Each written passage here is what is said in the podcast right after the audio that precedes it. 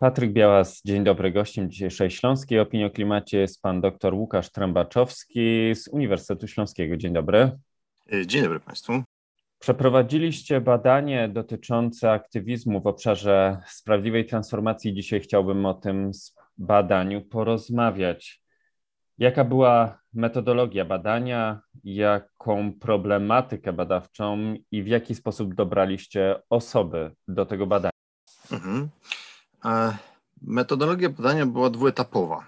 E, w pierwszym e, etapie przyglądaliśmy się mm, osobom, które wytypowaliśmy mm, do, do tego pierwszego etapu.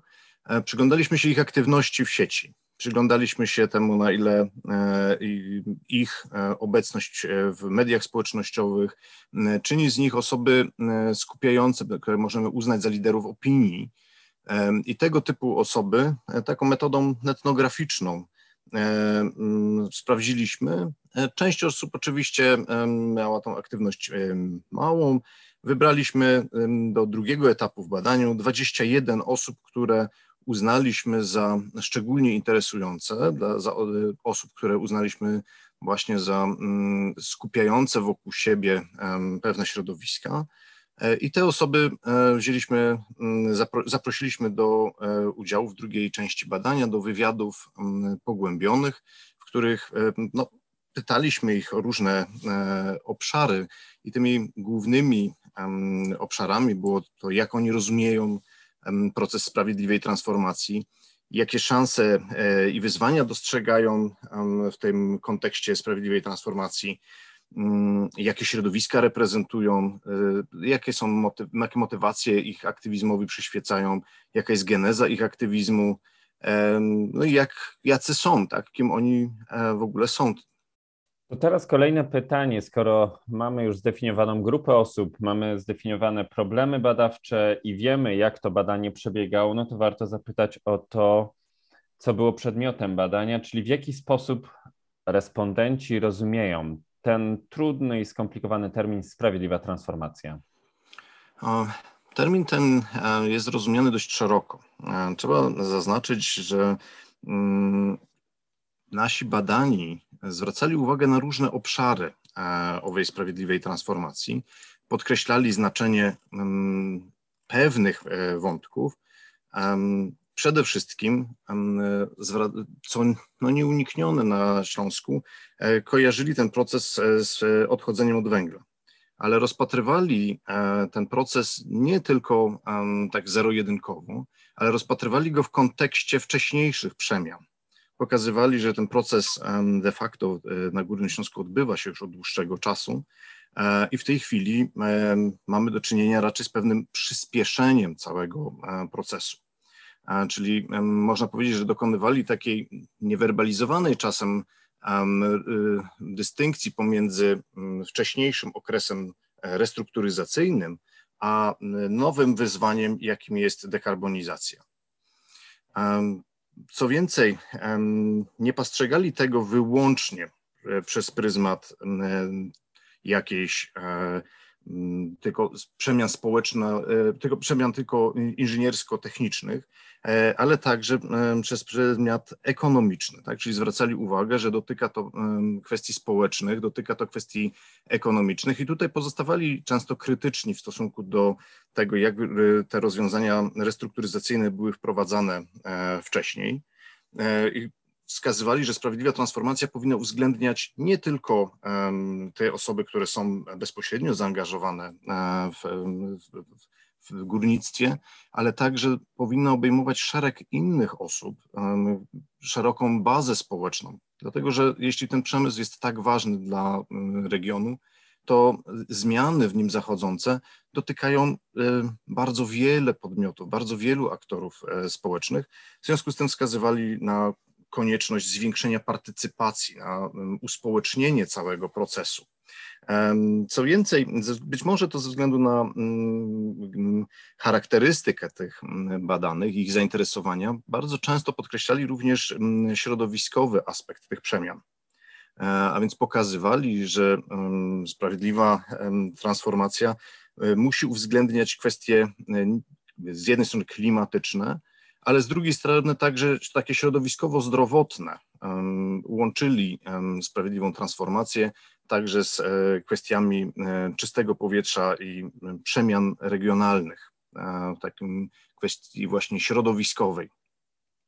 Można powiedzieć, że oni byli dumni to, to w paru wywiadach było wyraźnie widać, że byli dumni z tego, co już udało się w regionie zrobić, a częściowo wskazywali to jako pewną szansę, jako e, pewne wyzwanie, którym, z którym można sobie poradzić. E, ja nie chcę tutaj przedłużać, natomiast mógłbym spokojnie opowiedzieć o wyzwaniach, które e, identyfikowali badani, bo to całe, całą paletę różnych aspektów wskazywali. Jeszcze może zanim przejdziemy do tych wyzwań, to chciałbym porozmawiać o samej grupie badawczej. Czy mhm. aktywiści to była zróżnicowana grupa, czy raczej jednorodna, jednolita? Była wręcz zaskakująco zróżnicowana. Y, nie ukrywam, przystępując do badania, zakładaliśmy, że ten profil e, taki społeczno-polityczny będzie dość jednolity. E, to było duże zaskoczenie badania, e, ponieważ w zasadzie mieliśmy tutaj zarówno kobiety, jak i mężczyzn. Płeć jakby nie miała, nie odgrywała większej roli.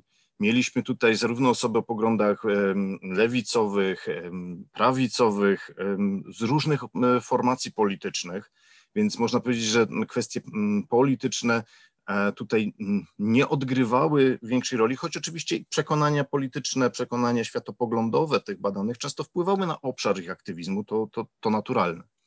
E, były tutaj osoby, które e, deklarowały swoją religijność, także takie, które wyraźnie jakby deklarowały, że, że religijne nie są, więc trudno wskazać jednoznacznie jakiś e, profil łączący. Natomiast rzeczywiście można powiedzieć, że łączy tych ludzi pewne mm, nastawienie do świata, pewna troska o to miejsce, w którym żyjemy, troska o tę rzeczywistość, w której się poruszamy, e, troska o drugiego człowieka, e, o to, jak, jak nam się tutaj wszystkim wspólnie żyje. Więc powiedziałem tak, że w tym sensie, w tym dość podzielonym kraju, w którym żyjemy, jest to bardzo dobra, e, bardzo, bardzo niosąca nadzieję część społeczeństwa, która potrafi jakby często dogadywać się ponad podziałami, bo w tej samej organizacji działają ludzie, którzy mają często dość odmienne poglądy. A teraz jak wygląda środowisko społeczne? Skąd pochodzą e, aktywiści? To środowisko, w którym się obracają, to środowisko, w którym działają? Można powiedzieć, że jest kilka takich e, obszarów, w których aktywiści, e, którzy zainteresowali się tym, tą tematyką sprawiedliwej transformacji, e, się poruszają. I trzeba przyznać od razu, że sprawiedliwa transformacja jest jednym z obszarów ich zainteresowań, zwykle wtórnym w stosunku do tych pierwotnych obszarów działań. I tutaj jedną z takich grup wyraźnie wybijających się są aktywiści smogowi z różnych e, obszarów e, naszego regionu, e, czyli osoby, które były zainteresowane tematyką mm, no, smogu, ale najczęściej lokalnie, najczęściej bardzo działających bardzo lokalnie, ale ta lokalność, te działanie zmuszała ich do tak naprawdę łączenia się w większe grupy, ponieważ lokalne w jednej miejscowości działania były ograniczone w skutkach i to oczywiście otwierało ich na działania ponadregionalne. E, przy czym oni mówią, że reprezentują oczywiście tylko tych, te osoby, które są z nimi stowarzyszone, jednak faktycznie reprezentują interesy praktycznie wszystkich osób, które zainteresowane są tym, czym oddychamy i tym, co mamy w powietrzu. E, druga grupa mm, środowisk, które znalazły pewną reprezentację, to aktywiści miejscy różnego rodzaju, odnos odnoszące się do bardzo zróżnicowanych mm, aspektów działalności zarówno transportu publicznego, e, jak i samego e, rozwoju miejskiego, przekształceń, przekształceń procesów miejskich. Trzecią grupą, którą możemy e, wyodrębnić, są osoby, które są zaangażowane samorządowo. Czyli takie osoby, dla których przygoda samorządowa była czymś, co było trochę skutkiem ich aktywizmu. Te granice o których mówię, są te przedziały tych y, te granice tych przedziałów, o których mówię, nie są ostre, to się przenikają te grupy. W związku z tym często od aktywizmu miejskiego prosta droga prowadziła do tak, zasiadania w Radzie Miejskiej. Czasem oczywiście były to osoby, które jakby chciały i od razu dążyły do tego, aby zostać radnymi, aby zostać samorządowcami. Były osoby doświadczeniem politycznym także ponad, ponad lokalnym. W każdym razie ta grupa osób zaangażowanych politycznie tutaj też była właśnie bardzo zróżnicowana politycznie, natomiast przede wszystkim skoncentrowana na swoim miejscu. No i jeszcze były takie obszary, które były pojawiały się troszkę rzadziej, e, czyli osób, które były zainteresowane na przykład ochroną środowiska, często w bardzo lokalnym wymiarze, tak, czyli na przykład jakimś lasem, który rósł w pobliżu, który był zagrożony jakimiś inwestycjami i aktywizowały się właśnie w tym obszarze ochrony takich miejsc, które były lokalnej społeczności potrzebne, a, e, które lokalna społeczność e, chciała chronić, a były zagrożone jakimiś e, interwencjami zewnętrznymi. Więc to środowisko jest bardzo zróżnicowane. No a teraz pojawia się pytanie, dlaczego ci ludzie zaczęli się angażować? Jakie były ich motywacje, czy jakie są mhm. ich motywacje do podejmowania działań w obszarze sprawiedliwej transformacji? Tu by trzeba rozróżnić motywację od samej genezy, czyli tego, jak to się stało, że stali się aktywistami, Patrząc na motywację, analizując ten materiał, doszliśmy do wniosku, że możemy mówić o pewnej dyspozycji do podejmowania pewnych aktywności e, publicznych. E, ta dyspozycja, którą próbowaliśmy odtworzyć z wypowiedzi badanych, przyjmowała dwojaką postać. Z jednej strony e, przyjmowała taką postać psychologicznej skłonności, które możemy wyjaśniać wręcz czasem badani wręcz tak e, wyjaśniali, troską o dobrostan własny, psychiczny. Wskazywali na pozytywne skutki swoich działań, na potrzebę, e, własną wewnętrzną potrzebę aktywizmu. E, bardzo zgrabnie ujął to jeden z badanych, który powiedział, gdybym dzisiaj tego nie robił, nie umiałbym sobie w przyszłości spojrzeć w lustro tak? nie umiem spojrzeć sobie w twarz w lustrze, więc um, jest to um, taka wewnętrzna psychiczna skłonność. Ale um, chyba ważniejszą, tak to rozpatrujemy, ważniejszą kwestią była e, więź społeczna, która się tworzyła. Czyli aktywizm oczywiście wyrastał z bardzo różnych e, źródeł, niemniej jednak powodował powstanie czegoś, co możemy nazwać kapitałem społecznym, a, czyli kiedy ludzie przekonali się, że dany problem nie tylko ich motywuje, nie tylko ich oburza, nie tylko oni chcą coś zmienić i spotykali podobnych do siebie, którzy też chcieli coś zrobić, to można powiedzieć, że zwykli ludzie, którzy do tej pory nie, nie zajmowali się e, żadnymi działal żadną działalnością publiczną, nagle znajdowali w sobie, w sobie wzajemnie potencjał do zrobienia pewnych rzeczy. Ktoś musiał powiedzieć, ja to zrobię, dobrze, to ja tam pójdę, ja to napiszę, ja to przygotuję. E, I tymi małymi krokami nagle się okazało, że e, zbudowali pewną więź pomiędzy sobą. I ta więź jest dzisiaj dużym motywatorem no, do działania. Tak? Wskazywali czasem e, respondenci w badaniach takie stwierdzenie, że gdyby nie ci inni ludzie, to pewnie by się już zniechęcili. Tak? To, to, to, to współdziałanie z innymi jest takim czynnikiem motywującym. Natomiast jeśli popatrzeć na genezę, to jest troszkę e, inaczej. Tutaj wyodrębniliśmy sobie takie trzy grupy e, badanych, w zależności od e, tego, co spowodowało, że oni aktywistami się stali. Z jednej strony było to pewne jakieś wydarzenie w ich życiu, jakieś doświadczenie życiowe, które powodowało, że osoby, które do tej pory nie były szczególnie aktywne społecznie, nagle się aktywizowały. To mogły być y, przyczyny w najbliższym otoczeniu, czasem w rodzinie. E, też ten aktywizm e, e, środowiskowy, klimatyczny nie pojawiał się zwykle na początku, zaczynało się najczęściej od innych obszarów. W związku z tym to mogło być zagrożenie własnej, powiedzmy egzystencji spowodowane tym, że dom, w, którym, w którym mieszkają zostanie zagrożone szkodami górniczymi. To mogło być kwestia tego, że dzieci chorują na, mm, że przewlekle na choroby dróg oddechowych, co spowodowane jest zanieczyszczonym powietrzem, którym oddychają. Więc to są osoby, które zewnętrzny impuls skłonił do podjęcia aktywności. Coś, jakaś niezgoda na stan świata. Druga grupa, którą y, odrębniliśmy, nazwaliśmy sobie ich aktywiści z urodzenia. To są osoby, które wskazywały, że właściwie w ich biografii pewna aktywność społeczna była obecna od zawsze. Często już w dzieciństwie e, tak, taką, takim kanałem szkoleniowym, można powiedzieć, było harcerstwo. Kilka osób nam pokazywało, że właśnie poprzez harcerstwo, poprzez to, że musieli coś e, w tym harcerstwie robić, wyjść do ludzi, zorganizować się, nabyli tak naprawdę pewnych umiejętności, ale także odkryli, że to lubią, że to jest coś, co oni chcą robić, że tak się spełniają. E, I trzecia grupa to aktywiści z wyboru. Takie osoby, które takich nazwaliśmy, co nie znaczy, że wcześniejsi jakby wyboru nie mieli, natomiast są to osoby, które dość późno, ale całkiem świadomie podchodziły do e, swojego aktywizmu, czyli osoby, które na jakimś etapie życia w, w, oparciu o swoje doświadczenia, w oparciu o swoją, swoje przemyślenia, o swój światopogląd, podejmowały de, świadomą decyzję, że tak dalej być nie może, ja muszę coś z tym zrobić.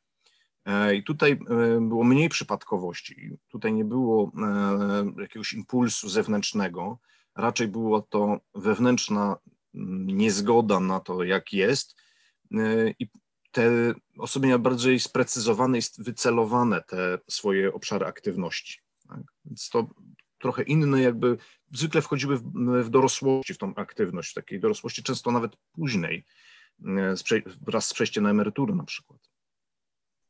Ale czy to oznacza, że ta grupa, jeśli chodzi o genezę y, aktywizmu, e, te podziały są bardzo ostre, czy to raczej no można mówić o różnych motywacjach nawzajem przenikających się. Jak to wygląda? E, no, no tak, my chcąc opracować materiał, dążyliśmy oczywiście do wyłapania e, różnic pomiędzy e, tymi motywacjami, tak samo różnic pomiędzy genezą.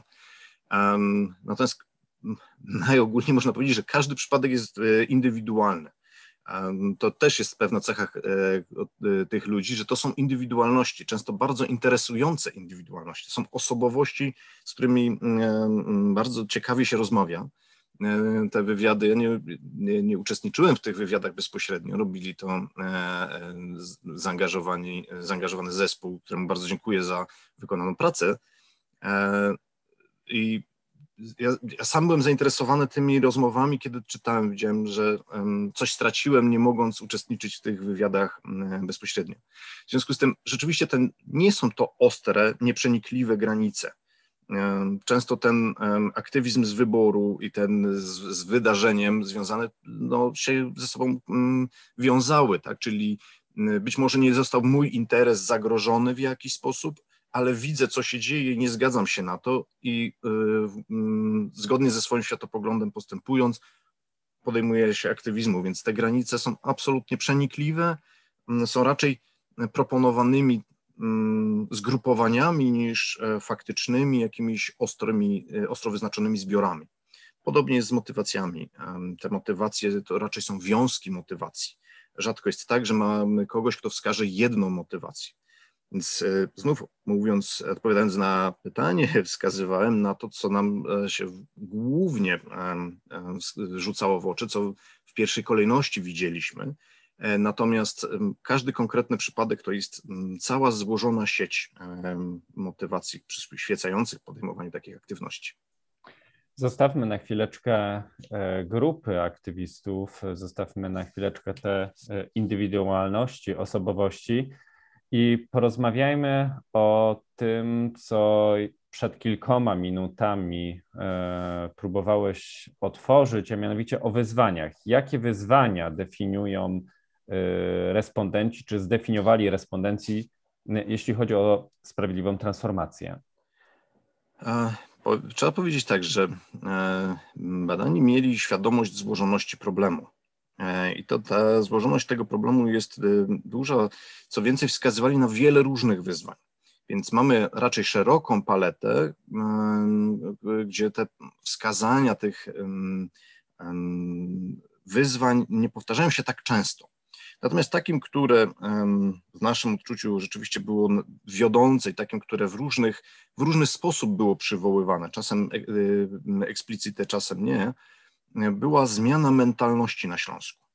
I ona była w zależności od naszych rozmówców postrzegana przez nich dwojako. Czyli część naszych rozmówców wskazywała na zmianę, która już się dokonała. E, która mówiła, że no 30 lat temu na Śląsku była zupełnie inna mentalność i nastawienie wobec przemysłu ciężkiego, wobec tożsamości, wiązania tej tożsamości regionalnej z tym e, przemysłem ciężkim. Jakby ten węgiel jako DNA e, śląskie był oczywistością. Dzisiaj już nie jest i w zasadzie wzrasta młode pokolenie, dla których węgiel e, i górnictwo to jest jeden z obszarów jakiejś e, aktywności gospodarczej na Śląsku, ale niekoniecznie wpisanej w, tożsamość śląską. Co więcej, coraz bardziej ten szyb kopalniany, który dla starszych pokoleń jest e, wręcz elementem krajobrazu, takim powiedziałbym elementem krajobrazu twórczym, no, staje się coraz mniej istotnym elementem. Jest po prostu mm, wpisany w, w różne obiekty, częściej skojarzony z jakimiś e, obiektami jak Muzeum Śląskie na przykład. Natomiast mm, ta zmiana mentalności e, jest e, przede wszystkim wskazywana jako wyzwanie, dlatego że oczywiście wśród młodszego pokolenia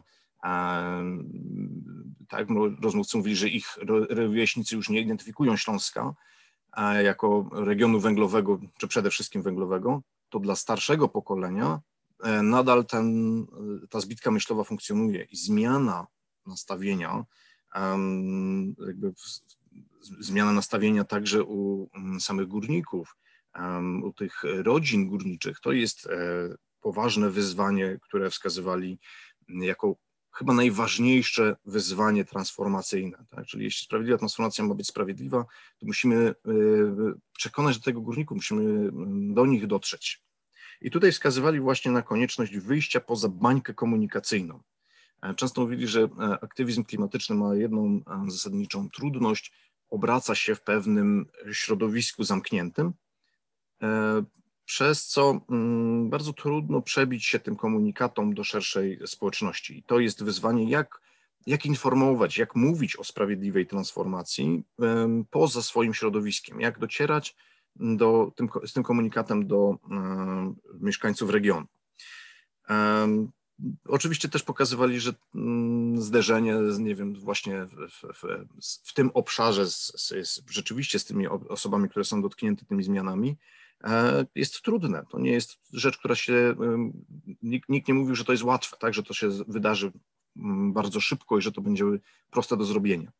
Natomiast mm, y, taką rzeczą, którą pokazywano, jest też kwestia aktywizacji, dlatego że to się nie stanie bez ludzi. E, musimy mieć, y, ludzie muszą tego chcieć. A zaktywizowanie ludzi y, jest trudne, no, chociażby przykład konsultacji społecznych, które były robione przy okazji sprawiedliwej, y, planu, terytorialnego planu sprawiedliwej transformacji, no one się odbywały, tak jak mówiła jeden z respondentek, od 10 do 14. To jest czas, w którym wielu ludzi po prostu nie mogło uczestniczyć, e, więc dociera ten komunikat do tych, którzy faktycznie tym byli zainteresowani, czyli organizacji pozarządowych lub e, właśnie aktywistów klimatycznych, ale nie docierał do tych ludzi, którzy w tym czasie faktycznie byli w pracy, a ich dotyka ten, ten proces. Więc mm, ten, ta kwestia zaktywizowania ludzi może sprowadzać się do takich kwestii wręcz banalnych, jak to, kiedy z nimi się spotkamy, ale także dużo bardziej poważnych, jak to zrobić, żeby ci ludzie sami chcieli e, podejmować jakąś działalność. To jest największe wyzwanie. Stymulowanie odgórne e, tej motywacji no, ma ograniczoną skuteczność i trafi trafiało będzie do tych, którzy już są przekonani, którzy już chcą coś robić. E, z taką kwestią tutaj istotną jest wymiar czasowy. To było chyba jedno z ciekawszych naszych odkryć badawczych. Badani nie mówili tego wprost, ale też badania jakościowe nie podążają wyłącznie za wywiadem, są analizą tego, co badani powiedzieli i, z, i ze zderzenia ich wypowiedzi dopiero wynikają często wnioski. I tak było właśnie w tym przypadku, ponieważ w tych wypowiedziach każdy na swój sposób wskazywał na pewne napięcie, e, ponieważ można to powiedzieć tak. Do tej pory restrukturyzacja się toczyła na Śląsku i ona będzie się toczyła i gdyby, gdyby nie było żadnej polityki klimatycznej, gdyby nie było wyzwania klimatycznego, ten proces restrukturyzacyjny prędzej czy później doprowadziłby do takiego skutku, że górnictwo po prostu by na Śląsku e, zaniknęło. Ile to będzie lat, ile by to trwało, nie wiadomo. Ale proces trwa już 30 lat, można spodziewać się, że spokojnie, co najmniej te kolejne 30 lat by to trwało. Tak, proces typowo społeczno-ekonomiczny, proces toczący się własnym rytmem. E, natomiast problem, e, kiedy wchodzą kwestie klimatyczne, problemem staje się, stają się ramy czasowe. E, my po prostu nie mamy 30 lat na tą zmianę powinniśmy tę zmianę zrobić znacznie szybciej. Tak? Klimatyści, aktywiści klimatyczni wskazywali e, czasem na to, że tam trzeba e, nam, potrzeba 10 lat, zostało nam 9 lat na, na, na zrobienie tych zmian. Te osoby, które były mocno zaangażowane właśnie w te kwestie klimatu, wskazywały, że tak naprawdę 2030 jest tą barierą i wtedy powinniśmy zakończyć. E, choć nawet oni pokazywali, że to, to jest trudne, to jest wyzwanie. W związku z tym dla sprawiedliwej transformacji na Śląsku ważnym problemem, który będzie trzeba rozstrzygnąć, jest to, jak pogodzić tą sprawiedliwość społeczną, to, to żeby tych ludzi zaangażować, to wszystko trwa, zmobilizować, przeprowadzić te zmiany mentalne, e, a to wszystko wymaga czasu. E, a z drugiej strony, jak to pogodzić z, tą, z tym wyzwaniem klimatycznym, czyli tym, że mamy mało czasu. Czyli istnieje ryzyko, że jeśli będziemy to opóźniać, ten proces, to znajdziemy się w sytuacji, kiedy będziemy musieli wybrać, czy transformacja, czy sprawiedliwość. A to, była, to byłaby porażka całego przedsięwzięcia. Tak? Czyli um, chcieliby, wska, wskazujemy na um, istotną wewnętrzną, e, istotne wewnętrzne napięcie w tych dwóch e, elementach tego terminu. I teraz, gdybyśmy spróbowali w kilku zdaniach podsumować e, to badanie, jakie główne wnioski wynikają z tego badania, które przeprowadziliście?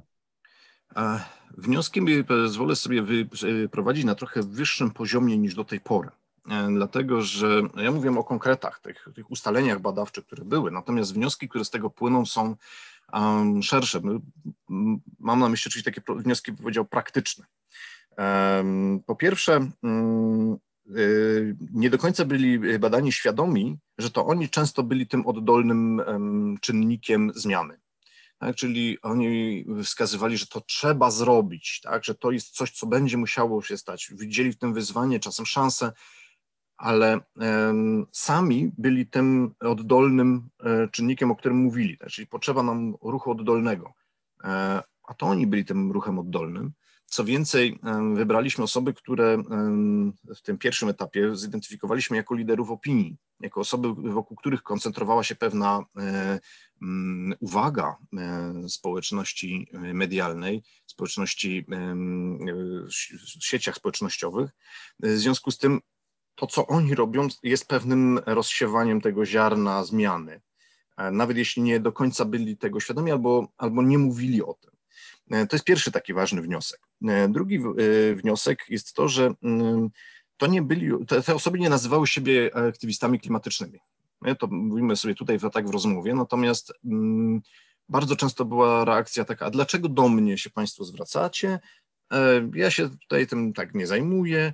To były osoby, które były świadome i wpisywały tą, te kwestie klimatyczne w swoje działania, często wykraczające poza E, sam klimat, tak? czyli mm, te działania, które mm, spowodowały, że w ogóle mogliśmy ich nazwać aktywistami. E, te kwestie klimatyczne były wplecione w to. I to jest też ważne, ponieważ aktywizm klimatyczny e, sam z siebie ma ograniczoną właśnie możliwość docierania właśnie z tą bańką medialną. Kiedy oni łączyli to z innymi obszarami, pokazywali, że to, co ja robię, ma związek z tym aktywizmem klimatycznym, ma związek z tym sprawiedliwą transformacją, to pokazywali, że to jest szeroki problem, który dotyka wielu różnych obszarów i w ten sposób trochę wykraczali poza tą bańkę. I wreszcie chciałbym wskazać na sens takich akcji jak semestr z Bomiasto, który był jakby czynnikiem, którym ułatwił nam rekrutację. Tak? Ten pierwszy etap rekrutacji oparliśmy e, na osobach, które e, brały udział, dlatego że widać pozytywne owoce tego. E, z osoby, z którymi rozmawialiśmy, często wymieniały te spotkania w ramach semestru z Miasto jako miejsce, gdzie oni jakby usystematyzowali swoją wiedzę, jako miejsce, w którym oni jakby sobie uświadomili, na czym, czym ta sprawiedliwa transformacja jest. Um, swoje rozumienie często nawiązywali właśnie do tego, no bo tak mówiliśmy na warsztacie, tak było, e, tak to usłyszałam, czy usłyszałem, więc um, można powiedzieć, że to jest, y, ten ziarno zostało zasiane, a teraz um, czekamy na owoce, które przyniesie. Bardzo dziękuję za tę dzisiejszą rozmowę. Ja tylko przypomnę, że raport y, z badania aktywizmu w obszarze sprawiedliwej transformacji na Śląsku y, będzie dostępny na stronie bomiasto.pl i będzie dostępny również w mediach społecznościowych y, Stowarzyszenia Bomiasto. Przypomnę, że gościem dzisiejszej Śląskiej Opinii o Klimacie był pan dr Łukasz Trębaczowski z Uniwersytetu Śląskiego, który kierował zespołem badawczym w tym obszarze. Bardzo dziękuję za dzisiejszą rozmowę.